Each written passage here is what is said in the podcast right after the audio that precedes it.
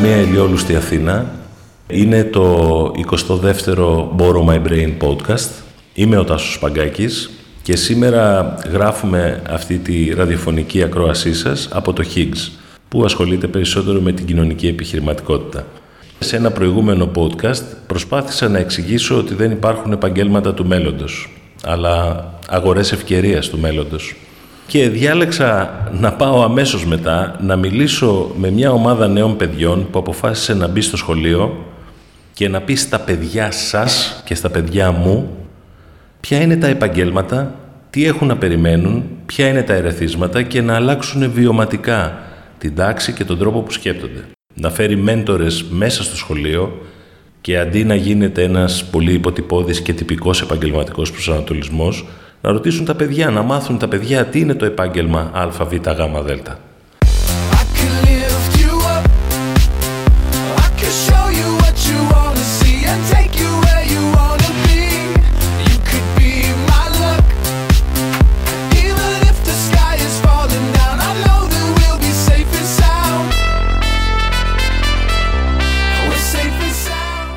Είναι πάρα πολύ μεγάλη χαρά να έχω μαζί μου την Αμαλία Κωνσταντακοπούλου, η οποία, προσέξτε τώρα, ήταν 12 χρόνια στην αγορά της επικοινωνίας, με πολύ καλές σπουδές.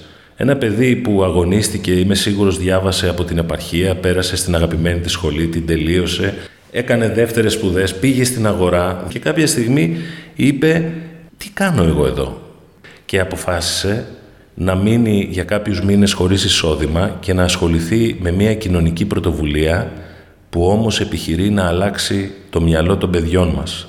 Είναι μαζί μου λοιπόν η Εμαλία για να μιλήσουμε για την μεγάλη πρωτοβουλία που αναζητά fundraising, που μπαίνει στα σχολεία, που μιλάει με το Υπουργείο, που παίρνει εγκρίσεις, που φέρνει κοντά της σαν κοινότητα μέντορες, ανθρώπους από διάφορους επαγγελματικούς χώρους και αφού την καλημερίσω να της πω ευχαριστώ που το κάνει στα παιδιά μας.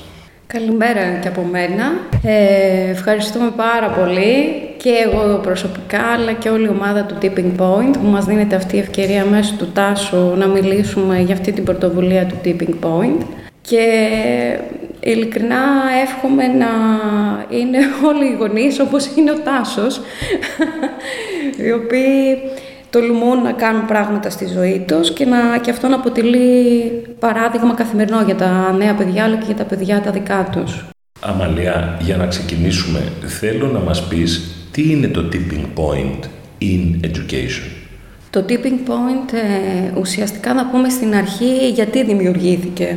Αναγνωρίζοντας ότι οι περισσότεροι από εμάς έχουμε πάρει τις πιο κρίσιμες αποφάσεις στη ζωή μας σχεδόν τυχαία, και έχοντας ε, μεγαλώσει όλοι όπως γνωρίζουμε με δύο-τρία πρότυπα που συνήθως είναι το οικογενειακό μας περιβάλλον, ο σχολικό μας περίγυρος, ε, διαπιστώσαμε ότι είναι πολύ σημαντικό να δώσουμε τη δυνατότητα σε κάθε παιδί που βρίσκεται ακόμα και στο πιο απομακρυσμένο χωριό στην Ελλάδα, όπως λέμε χαρακτηριστικά, να συναντήσει περισσότερα πρότυπα, ανθρώπους πρότυπα μέσα σε ένα ακαδημαϊκό έτος, να συναντήσει δηλαδή 30 με 40 πρότυπα, μέντορες όπως τους λέμε, προκειμένου να πάρει πιο συνειδητοποιημένες αποφάσεις για το θέλει να κάνει στη ζωή του. Λαμβάνοντας λοιπόν υπόψη αυτό το πρόβλημα, ουσιαστικά δημιουργήσαμε το πρόγραμμα αυτό του Tipping Point που δίνει τη δυνατότητα στα παιδιά να συναντήσουν ε, μέντορες από όλο τον κόσμο που μπορεί να προέρχονται από ένα επάγγελμα, ένα πανεπιστήμιο, μια επιστήμη, έναν κλάδο που να αποτελεί και στόχο για τα ίδια τα παιδιά ή ακόμα και να μάθουν καινούργια πράγματα, νέες τάσεις, νέα επαγγέλματα. Άρα με έναν πάρα πολύ εύκολο τρόπο ε, ένα, μία τάξη, ένας καθηγητής έχει τη δυνατότητα να προσκαλέσει αυτούς τους ανθρώπους διαδικτυακά και τα παιδιά ε, να θέσουν την ατζέντα της συζήτησης από πριν, έτσι ώστε ε, να είναι ένα, μια συνεδρία, γιατί τις ονομάζουμε ομαδικές συνεδρίες, να είναι μια συνεδρία σχεδιασμένη από τα ίδια τα παιδιά. Οπότε αυτοί οι άνθρωποι έρχονται ουσιαστικά να απαντήσουν στις ανάγκες των παιδιών, σε κάτι που είναι σχεδιασμένο από τα ίδια τα παιδιά και βλέπουμε καθημερινά στα σχολεία και στις τάξεις να συνομιλούν μία, ένα, μία τάξη από ένα χωριό στην Κρήτη με έναν ενζηνία στην Άσα για παράδειγμα ή ακόμα και με έναν επιτυχημένο επιχειρηματία του διπλανού χωριού που μπορεί να αποτελεί και αυτός πρότυπο. Γιατί είναι πολύ σημαντικό να δίνουμε την ευκαιρία στα παιδιά να ανακαλύπτουν επιχειρηματικά και τον ίδιο τους τον τόπο. Άρα αυτός συνεπάγεται ότι είναι μια ευρία γκάμα μεντόρων που υπάρχει στο Tipping Point, που καθημερινά γίνεται έρευνα γι' αυτό και προσεγγίζουμε αυτούς τους ανθρώπους. Κάνουμε μεγάλες συνεργασίες και με πανεπιστήμια όπως το Πανεπιστήμιο Περαιάτος, ώστε να, να συνδέουμε τα πανεπιστήμια απευθείας με τα σχολεία.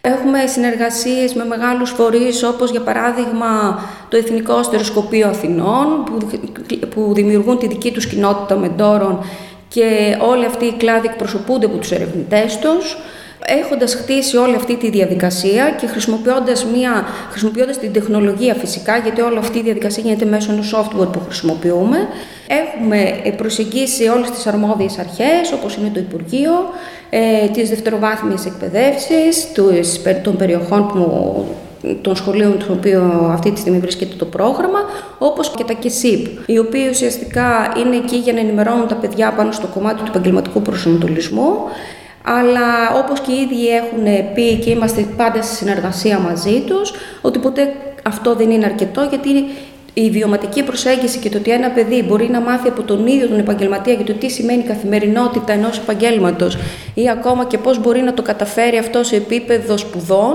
μόνο αυτός που το έχει πραγματικά βιώσει και το έχει κάνει μπορεί να δώσει την πραγματική διάσταση αυτών των πραγμάτων στα παιδιά. Εδώ βέβαια ε, ε, οφείλω να ομολογήσω μου κάνει μεγάλη εντύπωση πώς πήρατε την έγκριση από το Υπουργείο γιατί έχουμε μία χρονοκαθυστέρηση στο να παίρνουμε ε, αποφάσεις για πρωτοβουλίες που δεν πηγάζουν από αυτό που λέμε τους δημόσιους φορείς. Εσείς πώς το καταφέρατε, τι, τι κάνατε, πώς μιλήσατε μαζί τους. Γιατί το πρόβλημα του επαγγελματικού προσανατολισμού είναι σοβαρό. Ακολουθήσαμε τις οδηγίες του Υπουργείου σε ό,τι αφορά το αίτημα που χρειάζεται για τέτοιου είδους προγράμματα και φροντίσαμε να το υποβάλουμε έγκαιρα. Επιπλέον ε, συμπεριλάβαμε και τους φορείς με τους οποίους είχαμε έρθει ήδη σε επαφή, όπως για παράδειγμα τα ΚΕΣΥΠ και οι περιφέρειες με τις οποίες συνεργαζόμαστε. Ε, Αμαλιά, πώς μπορεί το σχολείο των παιδιών μου αν θέλει ε, να, να έρθει σε επαφή μαζί σας. Ε, πρέπει να είναι πρωτοβουλία του δασκάλου, του διευθυντή, να απευθύνει κάποιο αίτημα στην περιφέρεια, κατευθείαν σας στέλνει ένα αίτημα στο facebook. Ε, ε, πες το μας λίγο, γιατί μπορεί να ενδιαφερθούν και άλλα σχολεία, δεν θέλω να σας φορτώσω με δουλειά, αλλά αυτός είναι ο σκοπός. Και άλλα σχολεία να ακούσουν, να πάρουν εμπειρίες ε, κάθε σχολείο που ενδιαφέρεται ε, και η εμπειρία μας μέχρι τώρα δηλαδή μας το έχει δείξει ότι οι περισσότεροι όταν το μαθαίνουν έρχονται σε επικοινωνία μαζί μας μέσω της ε, φόρμας που έχουμε στο site μας που είναι το www.thetippingpoint.org.gr ε, εμείς ερχόμαστε μετά σε επικοινωνία μαζί τους και τους ενημερώνουμε ποια είναι η διαδικασία.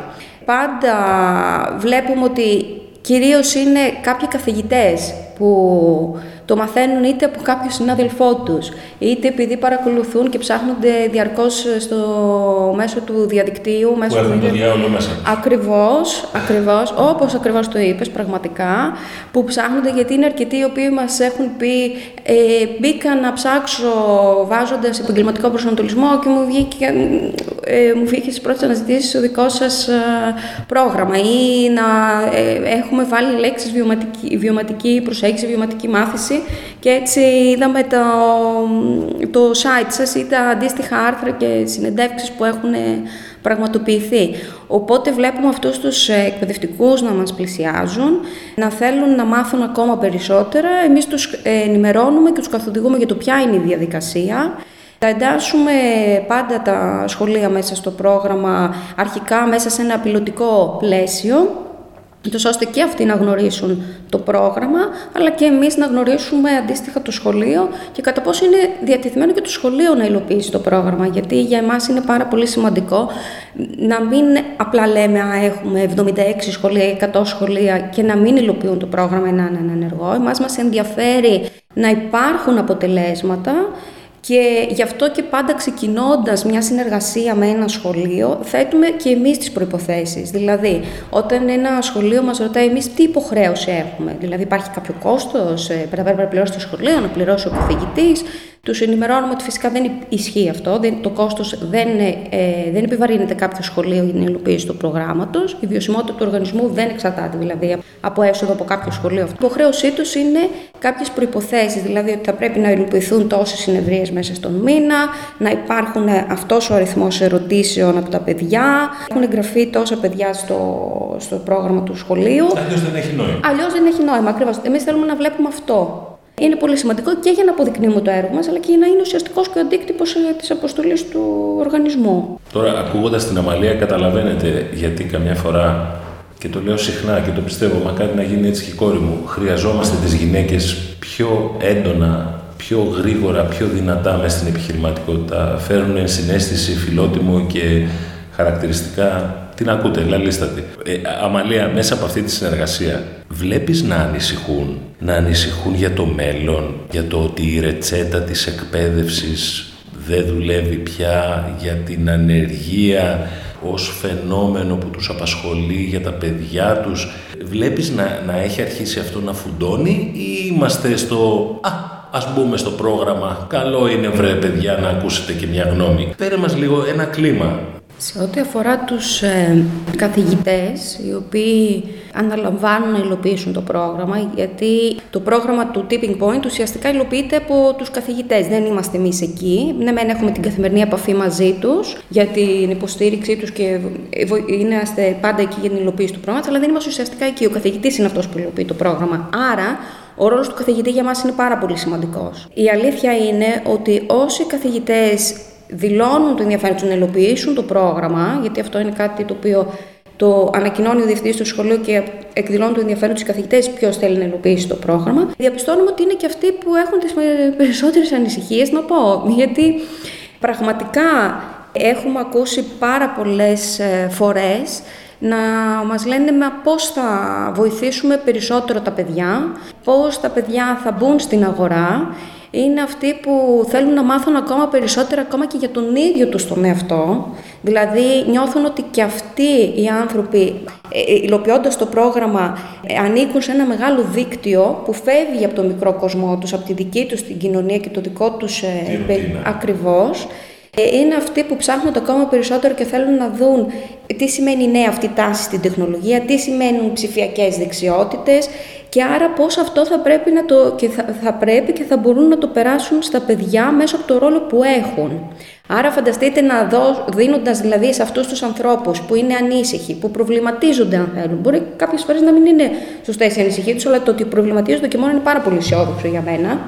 Ε, να δίνουμε τα κατάλληλα εργαλεία που θα μπορούν να, να αναδείξουν τις δεξιότητες και τις δικές τους, αλλά και να αναδείξουν το ρόλο τους μέσα στο σχολείο. Γιατί βλέπουμε ότι οι εκπαιδευτικοί πλέον είναι λίγο, η αλήθεια είναι ότι νιώθουν ότι έχουν παραμεριστεί όχι όλοι, αλλά στο μεγάλο ναι, ποσοστό. Ότι αντιμετωπίζουν προβλήματα. Ότι αντιμετωπίζουν προβλήματα Οπότε, δίνοντας εργαλεία σε αυτούς τους ανθρώπους και δυνατότητες να αναδείξουν και τα ταλέντα τους, γιατί όλοι αυτοί οι άνθρωποι, εγώ πιστεύω ότι έχουν ένα ταλέντο και μόνο το ότι βρίσκονται μέσα στην τάξη και επικοινωνούν με τα παιδιά καθημερινά, αυτό από μόνο του είναι ένα ταλέντο για μένα και έχει μεγάλη αξία. Άρα, δίνοντας τα εργαλεία, μπορούν να, να λειτουργήσουν πολλαπλασιαστικά στα παιδιά και στον περίγυρό τους μέσα σε μια τάξη και τα ωφέλη να είναι πραγματικά πολύ μεγάλα. Τα παιδιά από την άλλη βλέπουμε ότι οι ανησυχίες τους τείνουν περισσότερο το να είναι οι ερωτήσεις ε, ε, τι είναι αυτό που μου ταιριάζει πραγματικά και πώς εγώ θα το καταλάβω αυτό. Δηλαδή τα παιδιά που, είναι, που ανησυχούν περισσότερο, γιατί βλέπουμε ότι υπάρχουν διαφορετικές ταχύτητες, έτσι. Σε, όλα τα, σε όλες τις κοινότητες ε, οι άνθρωποι δεν λειτουργούν το ίδιο. Ε, οπότε βλέπουμε, ε, θα καταλάβω τι είναι αυτό που με ενδιαφέρει. Τελικά είναι αυτό ή θα πρέπει να σκεφτώ το μισθό, θα πρέπει να σκεφτώ αν θα πρέπει να φύγω από τη χώρα μου ή όχι; Είναι αυτές οι ερωτήσεις. Και βλέπουμε πάρα, πολύ, πάρα πολλές φορές ε, τις, ε, τους μέντορες, να κατα... όποιο, από όποιο επάγγελμα και αν προέρχονται, από όποια κλάδο και αν ε, εκπροσωπούν, να καταλήγουν πάντα στο να λένε ότι Ποτέ δεν θα πάψεις να αναζητάς αυτό που πραγματικά σε ενδιαφέρει, εφόσον είσαι πάντα ανοιχτός σε οτιδήποτε καινούριο και οτιδήποτε σε βάζει στη διαδικασία να σκεφτείς, αυτό θα είναι και που θα σε οδηγήσει τελικά στο καλύτερο αποτέλεσμα. Οπότε η αλήθεια είναι ότι στα παιδιά αυτά λύνονται πάρα πολλές απορίες και είναι σημαντικό στο ότι τους δίνεται η ευκαιρία να ανοιχτούν και σε ανθρώπους που συναντούν πρώτη φορά και δεν είναι απλά μόνο η οικογένειά τους ή ο καθηγητής τους. Ναι, αυτό νομίζω ότι είναι πολύ σημαντικό. Τα βγάζεις από τη ζώνη ασφάλειας και από τη βαριεστημάρα της καθημερινότητας και μιλάνε με κάποιον από τη Γερμανία, από τη Θεσσαλονίκη που είναι... Ε, πες μου τώρα κάτι. Σε όλη αυτή την πορεία ε, του Υπουργείου, των περιφερειών, των δασκάλων, των νέων σχολείων, Ποιες είναι οι συχνότερες δυσκολίες που αντιμετωπίζει η ανάπτυξη της πρωτοβουλίας αυτής, του οργανισμού, ε, των συνδέσεων, των, ε, καταρχήν αυτές, πες μας και λίγο αν γίνονται εξωσχολικά, δηλαδή τα απογεύματα μέσα στην ώρα του σχολείου, αλλά ποιες είναι οι περισσότερες δυσκολίες που έχεις βρει, είναι από το δημόσιο, είναι από τους γονείς, είναι από την, πώς να πω, από την κούραση των ανθρώπων; Η πρώτη ας πούμε δυσκολία ήταν ε, όπως και τα δυστυχώς τα περισσότερα πράγματα στην Ελλάδα οι χρονοβόρες διαδικασίες του δημοσίου που αυτές οι διαδικασίες δυστυχώς τρώνε χρόνο αλλά δεν πάβει να είμαστε αισιόδοξοι εντάξει. και μετά την πρώτη φορά ε, μαθαίνουμε κι εμείς ακόμα περισσότερα πράγματα να διευθετούμε και πιο εύκολα κάποιες διαδικασίες αυτό ήταν ένα ας το πούμε, μια δυσκολία η οποία αντιμετωπίσαμε από την αρχή, δηλαδή ο χρόνος που απαιτείται στο να φτάσει τελικά στο σχολείο και να ενημερωθεί το σχολείο για ένα πρόγραμμα. Αλλά πιστεύω ότι πραγματικά όσο μαθαίνεις και μπαίνεις μέσα σε αυτή τη διαδικασία, γνωρίζεις και εσύ πόσο εύκολα να ξεπερνάς τα εμπόδια αυτά. Σε ό,τι αφορά τους γονείς, ε, προς το παρόν δεν έχουμε αντιμετωπίσει κάποια, κάτι, κάποια δυσκολία. Ίσα ίσα ε, κάποιοι γονείς μας προσεγγίζουν για να μάθουν ακόμα περισσότερα πράγματα, για το, περισσότερες πληροφορίες για το πρόγραμμα, για να βοηθήσουν ακόμα περισσότερο τα παιδιά τους. Δηλαδή είναι αρκετοί αυτοί που μας, που μας ε, πλησιάζουν και μας ε, ρωτάνε πώς θα μπορούσαν να βοηθήσουν μεμονωμένα το παιδί τους, γιατί οι δικές μας, το δικό μας το πρόγραμμα γίνεται σε επίπεδο τάξης, είναι ομαδικές συνεδρίες. Ε, και το δεύτερο είναι το ότι έρχονται να μας ρωτήσουν πώς μπορούν να το, να το φέρουν στο σχολείο του παιδιού τους να το προτείνουν οι ίδιοι δηλαδή, ποια είναι η διαδικασία. Ε, Κάποιες δυσκολίες είναι ενδεχομένως και ακόμα και μέσα στο ίδιο το σχολείο, που μπορεί και το ίδιο το σχολείο να, είναι, να έχει τις δικές του διαδικασίες. Ε, επειδή έχουν και αυτοί, η αλήθεια είναι ότι οι, πάρα, οι εκπαιδευτικοί έχουν πάρα, πάρα πολλές ε, αρμοδιότητες μέσα στο σχολείο. Οπότε αυτό λίγο στην αρχή όταν είναι κάτι καινούργιο δεν το αναλαμβάνουν απόλυτα στην αρχή. Οπότε εκεί θέλει πραγματικά υπομονή και να είσαι συνέχεια μαζί τους και να κάνει συνέχεια follow-up. Ναι, και να... Αλλά έχουμε διαπιστώσει ότι μετά από την πρώτη, δεύτερη συνεδρία, εφόσον καταλαβαίνουν και το πόσο εύκολο είναι το ότι υπάρχει η τεχνολογία, το ότι με, με, πολύ απλά τρία, με τρία απλά βήματα, τρία απλά κλικ όπως λέμε εμείς, μπορεί να γίνει, να υλοποιηθεί η συνεδρία, καταλαβαίνουν αυτοί ότι πόσο εύκολο είναι και ότι δεν χρειάζεται πραγματικά να αφιερώσουν πάρα πολύ χρόνο και από εκεί και πέρα βλέπουμε δηλαδή και τα Σαββατοκύριακα ακόμα ή και μετά στις 12 ώρα το βράδυ να έχουν κλείσει, να έχουν προγραμματίσει συνεδρία, οπότε είναι μέχρι να το γνωρίσουν κάποιοι. Τώρα να μου επιτρέψεις να σε ρωτήσω και ένα άλλο πράγμα τελικά, Αμαλία, πώς ανταποκρίνονται τα στελέχη των εταιριών που και αυτοί φαντάζομαι έχουν καταλάβει τις αλλαγές που συμβαίνουν, βοηθούν την κοινότητα, έχουν επιδείξει θετική στάση; Πραγματικά, ε, αν δεν υπήρχαν οι μέντορες, το πρόγραμμα δεν θα μπορούσε να έχει ζωή όπως λέμε. Αυτή τη στιγμή μετράμε περίπου στους 700 με 800 ελληνόφωνες ε, μέντορες για τα δημόσια σχολεία. Ναι, είναι μια διαδικασία την οποία την κάνουμε καθημερινά και είμαστε ευγνώμονες Πραγματικά για το χρόνο που αφιερώνουν οι άνθρωποι αυτοί, παρόλο που πρόκειται για 20 λεπτά συνεδρίες που όταν τα ακούει κάποιος στην αρχή σου λέει εντάξει, 20 λεπτά θα μπορέσω να βρω, αλλά πραγματικά για ένα στέλεχος, το οποίο δεν έχει ελεύθερο χρόνο ακόμα και για την ίδια την οικογένειά του, τα 20 λεπτά είναι πάρα πολύ σημαντικά μέσα στην καθημερινότητά του και το καταλαβαίνουμε και το κατανοούμε απόλυτα. Η πρώτη αντίδρασή τους λοιπόν είναι πάντα θετική, γιατί αναγνωρίζουν μάλλον αυτό το κενό σε ό,τι αφορά την εκπαίδευση, ας πούμε, και στα σχολεία. Και αμέσως μετά η πρώτη ερώτηση είναι, ναι ρε παιδιά, αλλά πόσο χρόνο θέλει αυτό, γιατί δεν έχω χρόνο.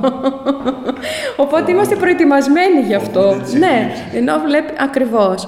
Οπότε ερχόμαστε εκεί ουσιαστικά και τους ε, λέμε ακριβώς πώς γίνεται το πρόγραμμα, γιατί όταν ένας μέντορας λαμβάνει μία πρόσκληση δεν σημαίνει ότι απαραίτητα την αποδέχεται από ένα σχολείο, καθότι το πρόγραμμα είναι δομημένο έτσι, ώστε όταν προγραμματίζεται μία πρόσκληση από το σχολείο να αποστέλλεται σε 4 με 5 μέντορες έτσι ώστε να υπάρχει δυνατότητα να, να είναι κάποιος διαθέσιμος στη συγκεκριμένη μέρα και ώρα που ε, έχει θέσει το σχολείο. Οπότε εκεί καθησυχάζονται. Καταλαβαίνω ότι ναι, μπορούν να απορρίψουν και μια συνεδρία, μια συνεδρία να πούν όχι δηλαδή στο σχολείο κίνητη για κάποια, κάποια πρόσκληση, κάποια πρόσκληση. Παρά το βεβαρημένο πρόγραμμά τους, ε, θέλουν να προσφέρουν αυτόν τον ελάχιστο χρόνο που έχουν και πολλές φορές μας έχει τύχει, είναι ενδεικτικό το ότι έχουμε εκπλαγεί και εμείς να κάνουμε συνεδρίες δηλαδή ανάμεσα σε δύο meetings που μπορεί να έχουν. Δηλαδή να μπαίνουν live στην τάξη ω σχολείο και να λένε συγγνώμη που καθυστέρησα τρία λεπτά γιατί ήμουν σε ένα meeting. Θα πρέπει να ολοκληρώσουμε ακριβώς τα 20 λεπτά γιατί πρέπει να μπω σε ένα άλλο meeting. Και αυτό μας χαροποιεί ιδιαίτερα. Γιατί καταρχάς είναι ότι πραγματικά αυτοί οι άνθρωποι θέλουν να προσφέρουν. Είναι πολύ, πολύ ιδιαίτερο αυτό. Και κατά δεύτερον είναι ότι βλέπουμε ότι πραγματικά συνδέουμε την πραγματικότητα με το σχολείο. Εκεί δηλαδή, που είναι πολύ σημαντικό αυτό, έτσι, το σχολείο να συνδεθεί με την πραγματικότητα. Και αυτός είναι ένας από τους κύριους ε, στόχους του, του tipping point, του προγράμματος. Οπότε πραγματικά δεν ξέρω τι να πω, είμαστε πάρα πολύ χαρούμενοι για τους μέντορες και το λέω από τα βάθη της καρδιάς μου τους ευχαριστούμε πάρα πολύ, γιατί πραγματικά δεν θα μπορούσε να υλοποιηθεί το πρόγραμμα. Όταν και αυτοί παίρνουν την πρώτη γεύση, μετά είναι αρκετοί και αυτοί που μας λένε τι, που, τι άλλο μπορώ να κάνω για το tipping point. Οπότε είναι αισιόδοξο το ότι βλέπουμε αυτούς τους ανθρώπους να θέλουν να επιστρέψουν στη νέα γενιά και τη γνώση που έχουν, αλλά και να βάλουν ένα μικρό λιθαράκι στους νέους ανθρώπους που ψάχνουν να βρουν τα πατήματά τους στην αρχή μιας ακαδημαϊκής ή επαγγελματικής πορείας.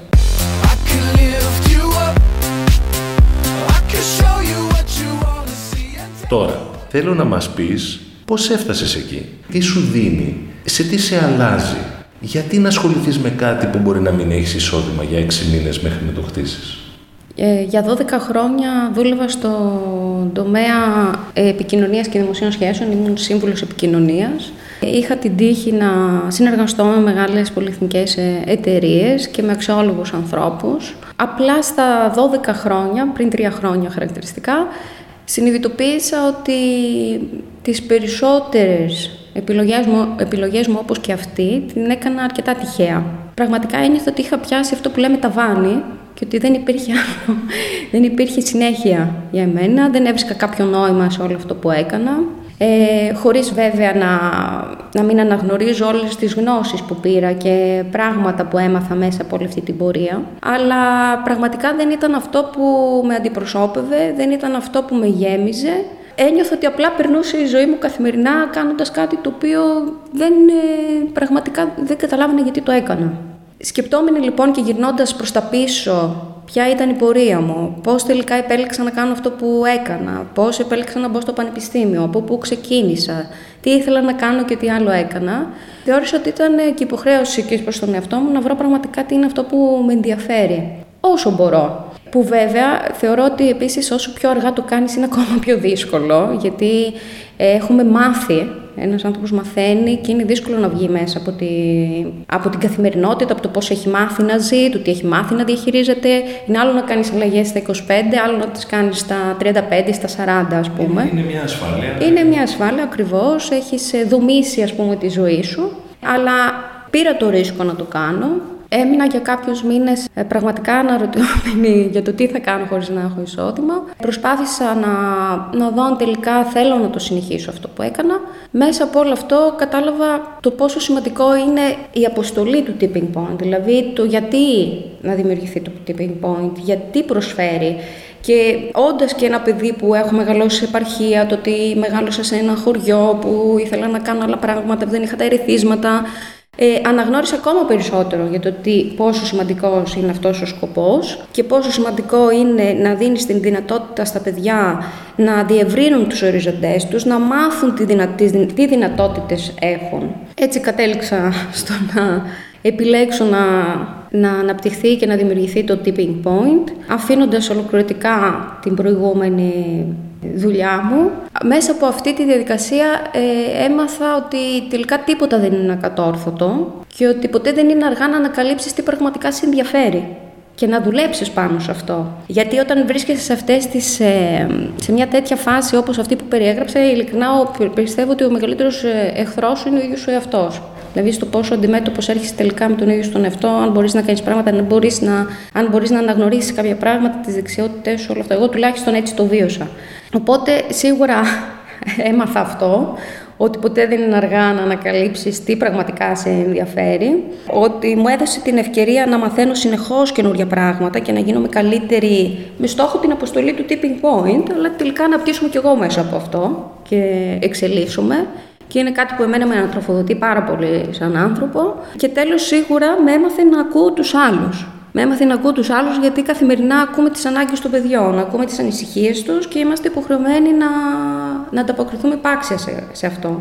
Οπότε σίγουρα έμαθα να ακούω τους άλλους και να μην είμαι πάντα εγώ το κέντρο της γης και, να μην, και να μην είναι πάντα να φορά ο ίδιος μας ο εαυτός. Ελπίζω να δανειστήκατε αυτές τις αλήθειες από το μυαλό της Αμαλίας γιατί νομίζω ότι μας είπε με πολλά λόγια ότι όταν έχεις σκοπό στη ζωή σου Τίποτα δεν σε σταματά. Πηδάς από τα ράτσα και σώζεσαι, μένεις χωρίς δουλειά και ξαναδημιουργείς, βλέπεις έναν φίλο και τον απορρίπτεις για να διαλέξεις έναν άνθρωπο που είναι μεγαλύτερης αξίας, μπροστάρης, να τον βοηθήσεις σαν ένας ε, πρώτος μεταξύ ίσων ή σαν τελευταίος τροχός της άμαξας, αλλά έπρεπε να μπορείτε να δείτε πώς μου μιλάει για το σκοπό του tipping point. Ε, επόμενη ερώτηση. Κοινωνική σκοπή, μη κυβερνητικές οργανώσεις, κοινότητες. Στην Ελλάδα υπάρχει μια παραφιλολογία, δεν αναφέρομαι στο πολιτικό μέρος, ποιος δίνει λεφτά, πού, γιατί, τον ατάλο. Δεν έχουμε, νομίζω, καταλάβει ότι οι κοινότητες των μεταχειρισμένων, των υπολογιστών, των, των πανεπιστημίων, της επιμόρφωσης, είναι αυτό που πάει μπροστά τον κόσμο. Εσύ έχεις εισπράξει ότι είτε σας βλέπουν σαν μη κυβερνητικοί είτε όχι, έχεις εισπράξει ότι οι κοινότητες έχουν αρχίσει και ανθίζουν, γίνονται αποδεκτές; Θεωρώ ότι έχουμε αντιμετωπίσει και τις δύο περιπτώσεις και ναι, να μας έχει πάρει ένα παιδί από πανεπιστήμιο να μας πει ότι θέλει να βοηθήσει, ότι θέλει να βοηθήσει. Χαρακτηριστικά να αναφέρω ότι ξεκινώντας το tipping point είχε μια ομάδα 15 θελοντών που ήταν φοιτητές. Ουσιαστικά έτσι άρχισε να χτίζεται. Και εμένα δηλαδή, ήμουν, ε, ήμουν, δεν ήμουν μόνο εγώ, ήταν μια ομάδα 15 ανθρώπων που ήταν εθελοντέ. Παιδιά στο πανεπιστήμιο που φοιτούσαν που είχαν αναλάβει ρόλους πολύ δραστικούς. Είχαμε την ομάδα marketing, την ομάδα υλοποίησης του προγράμματος, την ομάδα του recruitment των μεντόρων και το κίνητρό τους πραγματικά ήταν ότι σκεφτόντουσαν και αυτή τη δική τους, πώς ήταν στο σχολείο, ποια ήταν η θέση τους, πώς είχαν αναρωτηθεί και ήδη στο σχολείο και πόσο σημαντικό θα ήταν να είχαν κάτι τέτοιο όταν ήταν στα δικά τους χρόνια τέλος πάντων στο σχολείο, το tipping point. Και βέβαια έχουμε αντιμετωπίσει και το ότι από άλλους ανθρώπους, κυρίως μεγαλύτερης ηλικίας, το να μόλις ακούν μη κερδοσκοπικό οργανισμό είναι λίγο... Ναι, ναι, γιατί υπάρχει η, η παλιότερη φήμη ότι μη κερδοσκοπικοί οργανισμοί ε, που είναι με τα χρήματα που παίρνουν τις χρηματοδοτήσεις και όλο αυτό. Το έχουμε αντιμετωπίσει και αυτό. Δεν είναι το μεγαλύτερο ποσοστό, είναι η αλήθεια, αλλά δεν μπορώ να πω ότι δεν έχει ναι, ενώ συμβεί. το βάζουν στο παγκάρι της εκκλησίας που είναι μη κερδοσκοπικός. Άσε, τώρα.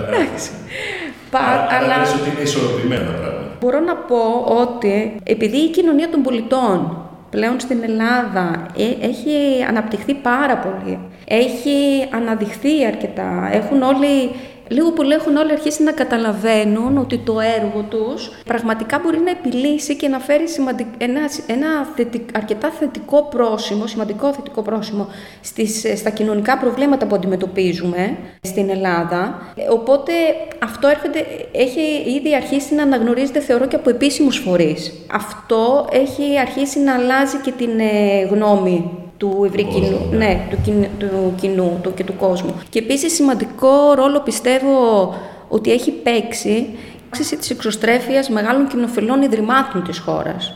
Δηλαδή, κοινοφιλή ιδρύματα που χρηματοδοτούν ε, δράσεις έχουν αρχίσει να γίνονται πιο εξωστρεφείς, να χρηματοδοτούν ακόμα περισσότερους ε, μη κερδοσκοπικούς οργανισμούς, οπότε ε, που, και, που σημαίνει ότι αρχίζουν να εξαπλώνονται σε περισσότερες κοινότητες, μικροκοινότητες, σε περισσότερα μέρη στην Ελλάδα, οπότε αυτό αρχίζει και γίνεται πάρα πολύ έντονα γνωστό. Δεν είναι όπως παλιά που ήταν δύο-τρία έργα που χρηματοδοτούσαν, οπότε τύχαινε κάποιος ενδεχομένως να ναι, ακούσει ναι. κάτι. Αυτή η εξωστρέφεια και η αλλαγή στάσης των κοινοφιλών ιδρυμάτων θεωρώ ότι έχει παίξει μεγάλο ρόλο σε αυτό και είναι πολύ σημαντικό και προς τιμήν τους που το έχουν κάνει. Είναι σαν αυτό που λέω πολύ συχνά. Αν δεν είχαμε το ίδρυμα Λάτσι, το ίδρυμα Νιάρχου και κτλ. κτλ ε, θα έπρεπε να πάμε γονιπετής ε, να βρούμε κάποιους ε, στο εξωτερικό, κά, κάτι τέτοιο. Τώρα Μαλία θέλω να μας πεις μετά από αυτή την πιλωτική, την αυξανόμενη, την πλέον και κτημένη πορεία του tipping point, ποιοι είναι οι επόμενοι στόχοι του προγράμματος; Γονείς, μέντορες, περισσότερα σχολεία. Σίγουρα ο πρωταρχικός μας στόχος είναι να επεκταθεί το πρόγραμμα σε ακόμα περισσότερα σχολεία. Αυτή τη στιγμή βρισκόμαστε σε 76 σχολεία ανά την Ελλάδα. Επόμενος χρόνος θέλουμε να μας βρει σε περισσότερα σχολεία και φυσικά ε, επίσης ε, ένα σημαντικός στόχος είναι να έρθουν κάτω από την ομπρέλα όπως λέμε του tipping point περισσότεροι φορείς και οργανισμοί που μπορούν να εκπροσωπούν έναν κλάδο τους ώστε να αποτελούν οι μέντορες ε, του κλάδου αυτού. Για μας... Δηλαδή το ξενοδοχειακό. Το... Ναι, όπως έχουμε το Εθνικό Αστεροσκοπείο Αθηνών, όπως έχουμε το ΣΕΤΕ, που εκπροσωπούν τον κλάδο του τουρισμού, πανεπιστήμια, που είναι πάρα πολύ σημαντικό και αυτό. Να μας ενώσετε όλους. Ναι, αυτό. Να, να σας ενώσουμε να, όλους. Να σας ρωτήσω κάτι. Δεν υπάρχει διαχωρισμός δημοσίου και ιδιωτικού σχολείου; Ε, στο tipping point υπάρχει. Δηλαδή, απευθυνόμαστε στα δημόσια σχολεία. Ναι. ναι. Κυρίως Γιατί τα ιδιωτικά ξέρουν τον επαγγελματικό προσανατολισμό. Έχουμε ξεκινήσει έτσι τουλάχιστον. Ναι. Να καλύψουμε αυτή την ανάγκη ναι. πρώτα, λαμβάνοντας υπόψη ότι το 95% των ε, μαθητών στην Ελλάδα βγαίνει από τα δημόσια σχολεία. Είναι λογικό ο πρωταρχικός στόχος μιας τέτοιας δράσης να είναι τα δημόσια σχολεία. Όπως και πρωταρχικός στόχος είναι να, να μπορέσουμε να φτάσουμε σε περιφέρειες που έχουν μεγάλα ποσοστά ανεργίας, όπως είναι η περιφέρεια Υπήρου, η περιφέρεια Κεντρικής Μακεδονίας και Δυτικής Μακεδονίας. Είναι περιοχές αυτές που έχουν πραγματικά μεγάλο ποσοστό ανεργίας και όπως και έχουν μεγάλο ποσοστό μαθητών που εγκαταλείπουν νωρίς το σχολείο. Πολύ σοβαρό πρόβλημα. Είναι σοβαρό αυτό το πρόβλημα.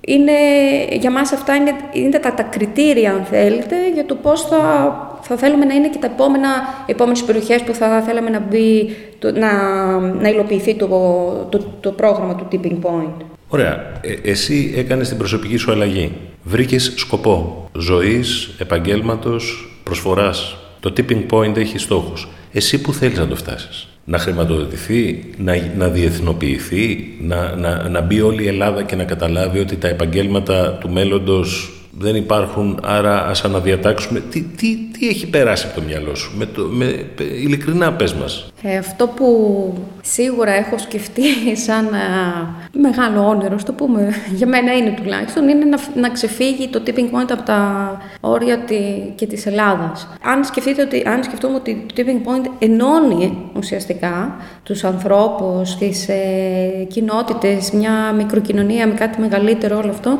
ε, σίγουρα θέλουμε να φύγουμε από τα πλαίσια της Ελλάδας.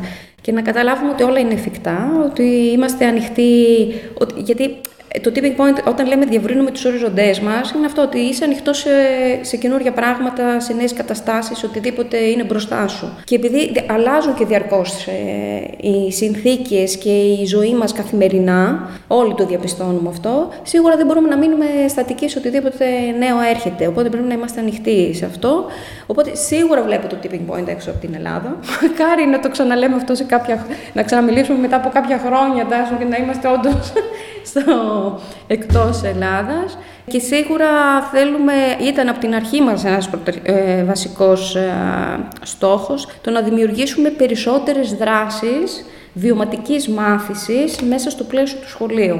Δηλαδή αυτή είναι η πρώτη δράση ουσιαστικά, αλλά χωρίς να σημαίνει ότι σταματάμε εκεί. Δηλαδή θέλουμε να χτίσουμε και άλλες δράσεις που θα ενισχύσουν ακόμα περισσότερο την, ε, το σκοπό αυτό.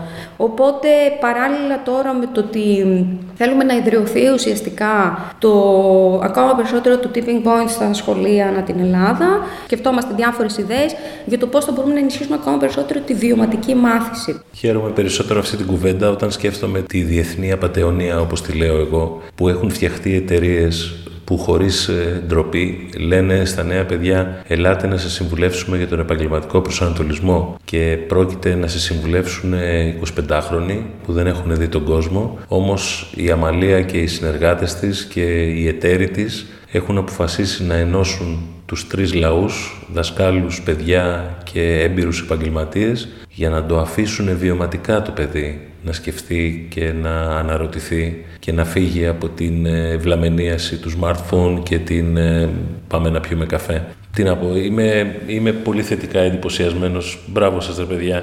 Τώρα, η τελευταία μου ερώτηση. Από όλο αυτό το ταξίδι, θέλω να μας πεις τι λες απέναντι στο σύστημα. Το σύστημα είμαστε όλοι εμείς. Για το θέμα προσανατολισμός και επάγγελμα.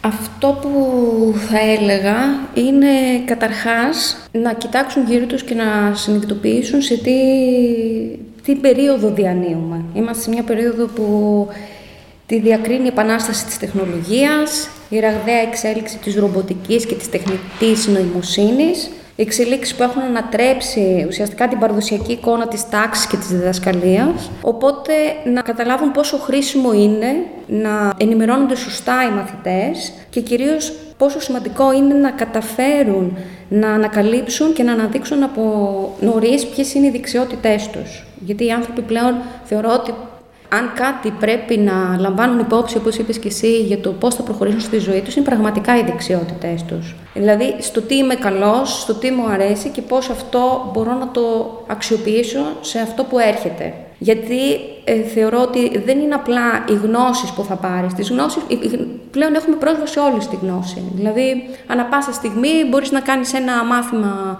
στο ίντερνετ και να μάθεις ε, οτιδήποτε θέλεις, σε οποιαδήποτε ηλικία είσαι, σε οποιαδήποτε τάξη είσαι, οπουδήποτε, οπουδήποτε και αν βρίσκεσαι. Άρα το θέμα είναι να ανακαλύψεις ποια είναι η προσωπική σου δεξιότητα, ποιο είναι το πραγματικό σου asset και αυτό να αξιοποιήσεις και να προχωρήσεις με βάση αυτό.